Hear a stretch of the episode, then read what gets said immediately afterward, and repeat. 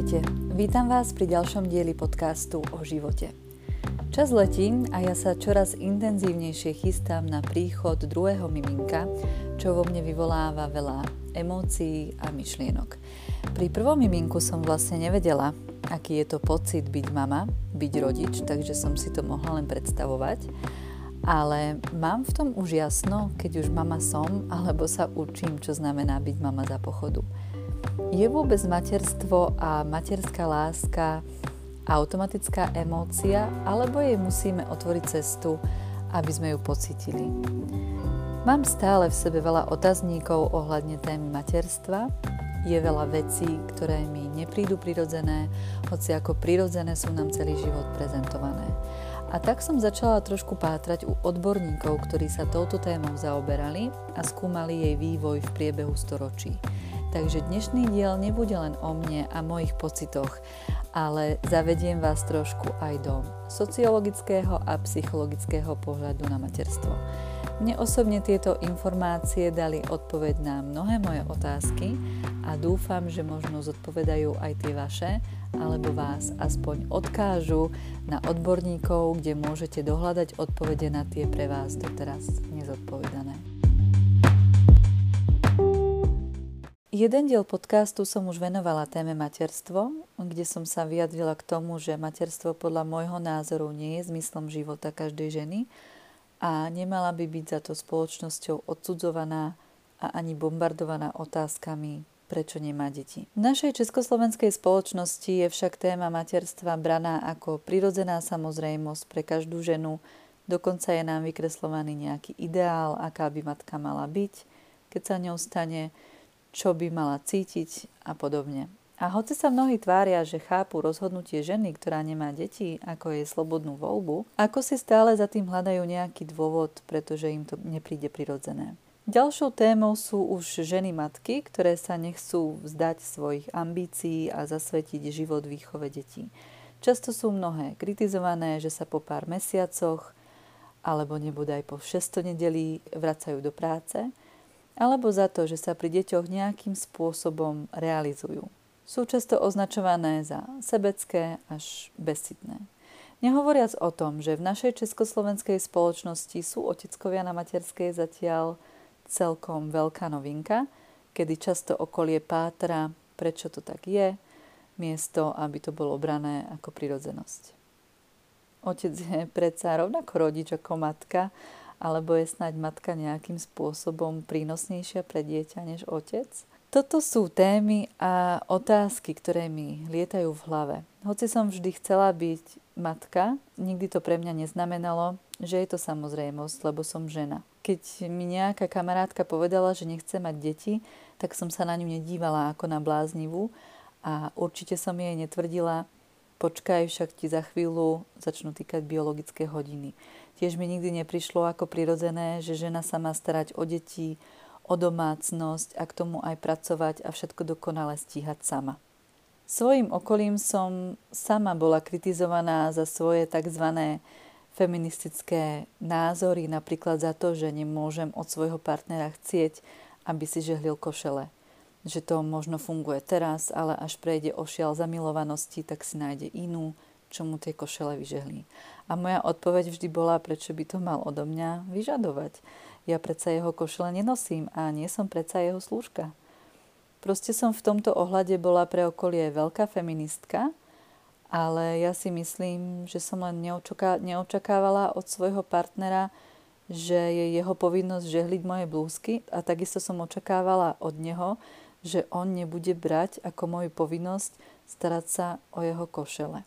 Samozrejme to, ako si už potom jednotlivé e, páry nastavia jednotlivé úlohy v domácnosti, to už je iná vec. Ale mám pocit, že podobne ako s tými košelami, je to u nás aj s materstvom a úlohou ženy, ktorú má v domácnosti zastávať.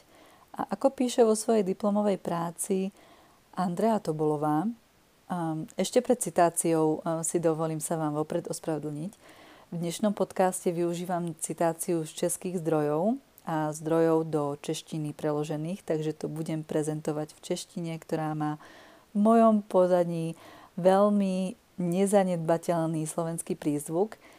Takže vás preto prosím o pochopenie. Tak a teraz citácia, moja prvá citácia. Mateřství je zcela běžnou součástí lidských životů. Podoba mateřství je často prezentována jako univerzální, neměnná a danou společností vnímána jako přirozená. Mateřství ale není statický fenomén, který vychází z tzv. lidské přirozenosti.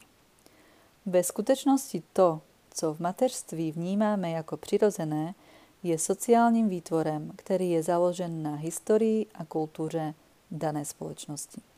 Autorka v tejto práci analizuje obraz materstva v súčasnej českej spoločnosti, ktorý je založený na predstave prirodzenosti materstva pre ženu a z tejto predstavy vyplýva jeho striktne normatívny obraz.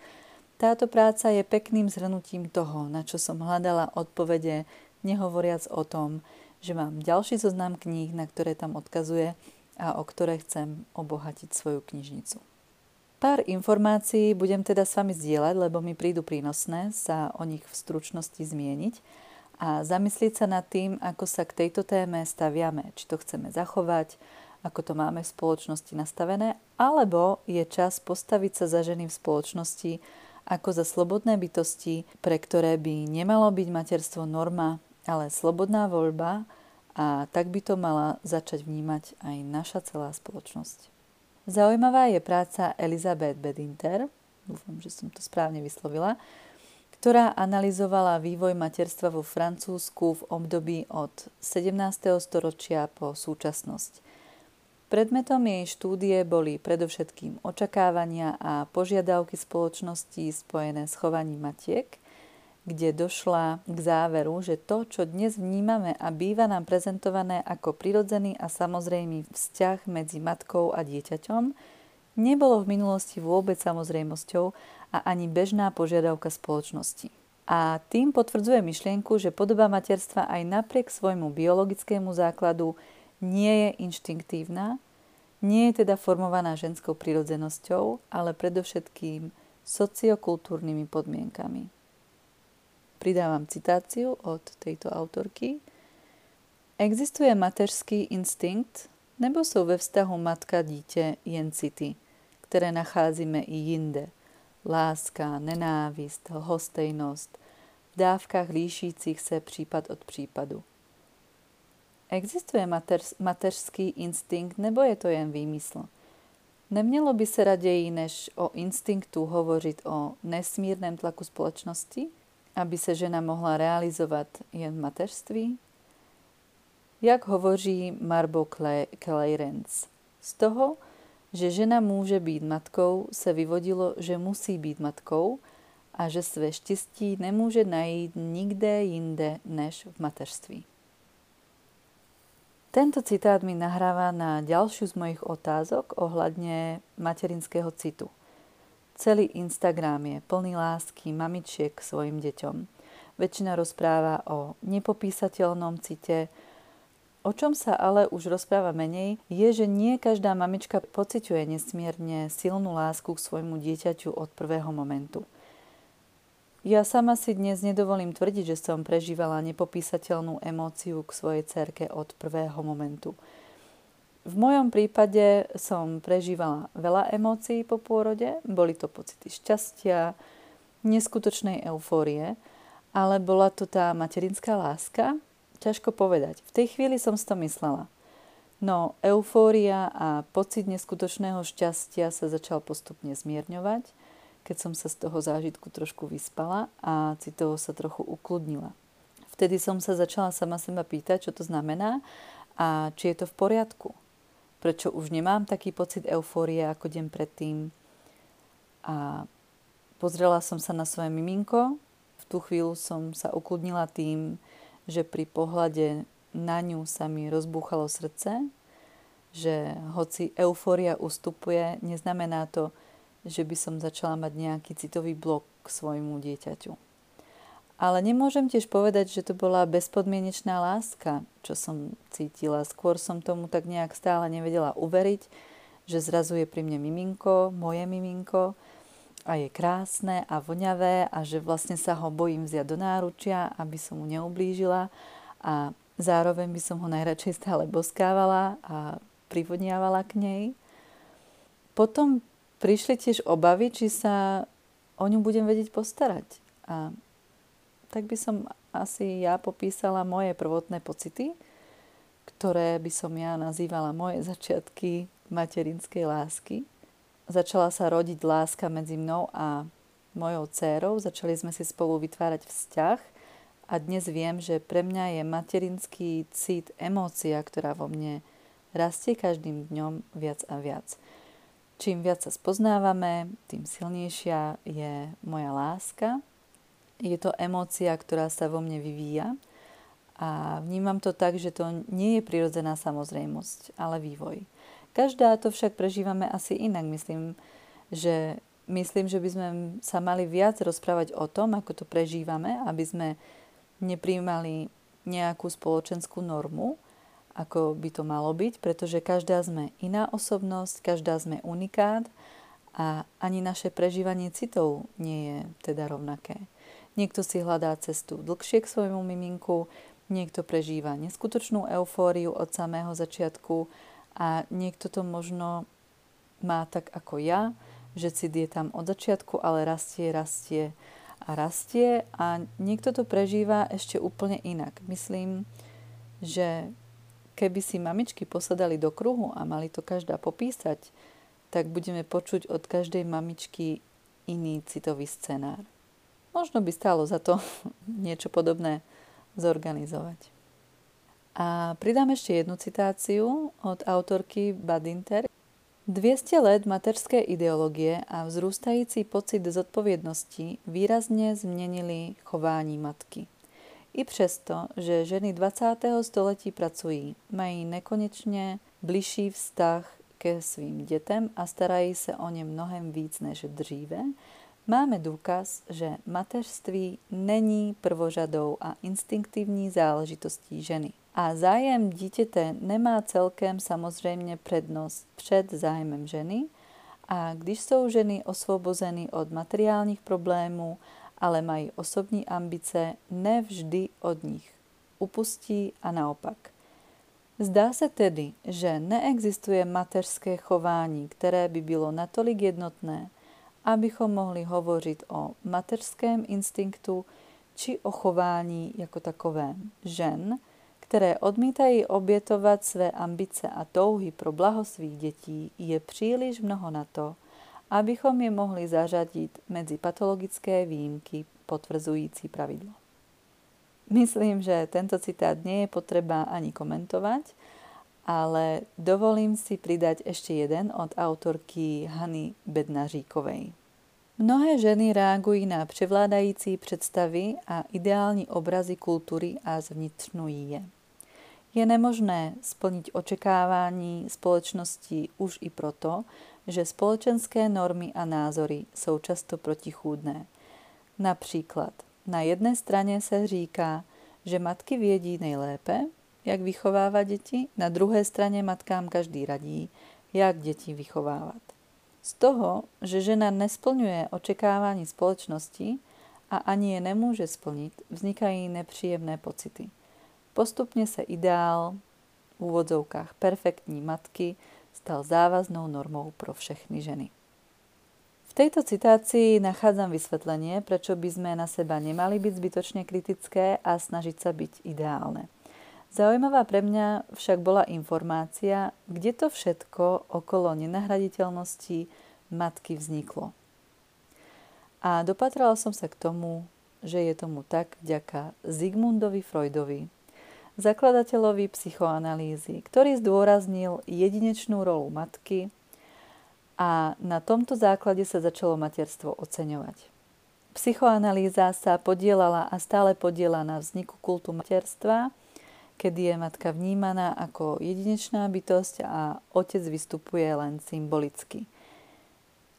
Tento dôraz na nutnú starostlivosť matky pre správny vývoj dieťaťa sa v spoločnosti transformoval na spoločenskú normu. Zo skúseností iných kultúr a vedeckých poznatkov však nie je možné starostlivosť matky vnímať ako nutnosť. Čo môžeme podložiť aj parafrázou od Anne Oakley z knihy Pohlaví, gender a spoločnosť. Faktem je, že i když dítě potřebuje dobrou fyzickou péči, stále citové vztahy a určitou úroveň verbální i neverbální stimulace, má-li plne využiť svého lidského potenciálu, nepotřebuje k tomuto rozvoji péči ženy. Rodičovství zahrnuje jak mateřství, tak otcovství. To, že industriální společnost bagatelizuje úlohu otce, nečiní z mateřství univerzální lidskou nutnosť. Tejto téme sa taktiež venoval John Bowlby a došiel k rovnakým záverom ako aj iní odborníci, zaoberajúci sa touto témou, ako napríklad Elizabeth Bedinter. A čo bol ten záver? Dovolím si znovu citovať práve Elizabeth Bedinter. Dnes víme, že když to okolnosti vyžadují, umějí se muži starat o dítě zrovna tak dobře jako ženy. Když v sobě otec zmobilizuje ženskost, umí být stejně citlivý, vřelý a kompetentní jako matka. Je jen potřeba, aby se matka zproštěná mystického instinktu uvolila sdílet svůj úděl s otcem a aby on se přestal bát své mateřské ženskosti. Súčasné požiadavky a očakávania, ktoré sú spojené s materstvom, spôsobuje, že sa žena stáva sociálnou skupinou so špecifickými požiadavkami. Úloha matky sa odráža vo všetkých spoločenských vzťahoch, v ktorých vystupuje a jej reprodukčná funkcia sa stáva príčinou diskriminácie a materstvo je často spojované s negatívnymi dopadmi na život žien, ktoré je možné vnímať ako z hľadiska osobného rozvoja matky z dôvodu starostlivosti o dieťa, ktoré nie je rovnomerne rozložené medzi oboch rodičov, tak z hľadiska diskriminácie v pracovnom procese, ktoré nie je zamerané len na matky, ale obecne na ženy, pretože materstvo je pokladané za samozrejmú súčasť života každej ženy. A dovolím si zdieľať ešte poslednú citáciu, od Odehnalovej. Doposud se svému okolí jevili ako mladé úspešné ženy. Ve spojení s mateřstvím dochází k proměně pohledu na jejich osobu. Jestliže jejich dosávadní status odvozený od jejich vysokoškolského vzdelání a úspěchu v profesní oblasti byl poměrně vysoký, s příchodem mateřství jakoby tento status ztratili a nahradil jej pohľad pomierne nízky status pečovateľky. A pri tejto citácii som si uvedomila, ako je táto norma o materstve vo mne hlboko zakorenená a vrátila ma do čias, keď som bola tehotná a podobné myšlienky o tom, čo bude so mnou a mojou dovtedajšou kariérou, až sa stanem mama. Nechcela som sa zmieriť s tým, že by som po materskej mala začínať úplne od začiatku. Musím však podotknúť, že môj zamestnávateľ určite žiadne matky nediskriminuje, naopak vytvára im podmienky, aby sa mohli vrátiť tam, kde boli pred nástupom na matersku, ale ten pocit ma proste ovládol, pretože sama vnímam na základe iných príbehov, že to nie je samozrejmosť pre každú firmu, hoci do očí to žiadna neprizná lebo skrz správne normy e, vás ani diskriminovať nemôže. Materstvo je veľmi široká téma, ale zároveň je v zásade veľmi prostá. A aby sa ženy mohli cítiť plnohodnotné v spoločnosti, či už matky chcú byť alebo nechcú, a necítiť sa menej cené, či neschopné, ak už matky sú, tak to môžeme dosiahnuť len tak, že neostaneme ticho, a začneme neopodstatnené nároky a očakávania spoločnosti na ženy meniť.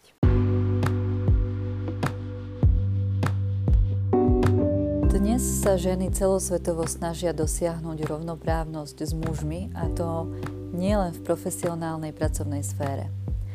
Podľa mňa dôležitou súčasťou toho, aby to ženy dosiahli, je tiež potreba zdôrazniť, že výchova detí nie je majoritne v rukách žien, rovnako ako nie je samozrejmosť pre každú ženu stať sa matkou. Dajme preto v presadzovaní ženských práv priestor aj mužom, aby sa v spoločenských vzorcoch stali rovnocenní so ženami, čo sa zodpovednosti za výchovu detí týka. Nebolo by skvelé vrátiť materstvu status voľby miesto normy?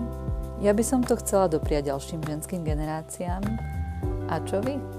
A týmito otázkami na zamyslenie by som sa s vami dnes rada rozlúčila. Majte sa zatiaľ krásne a zase o týždeň tu budem s novým dielom.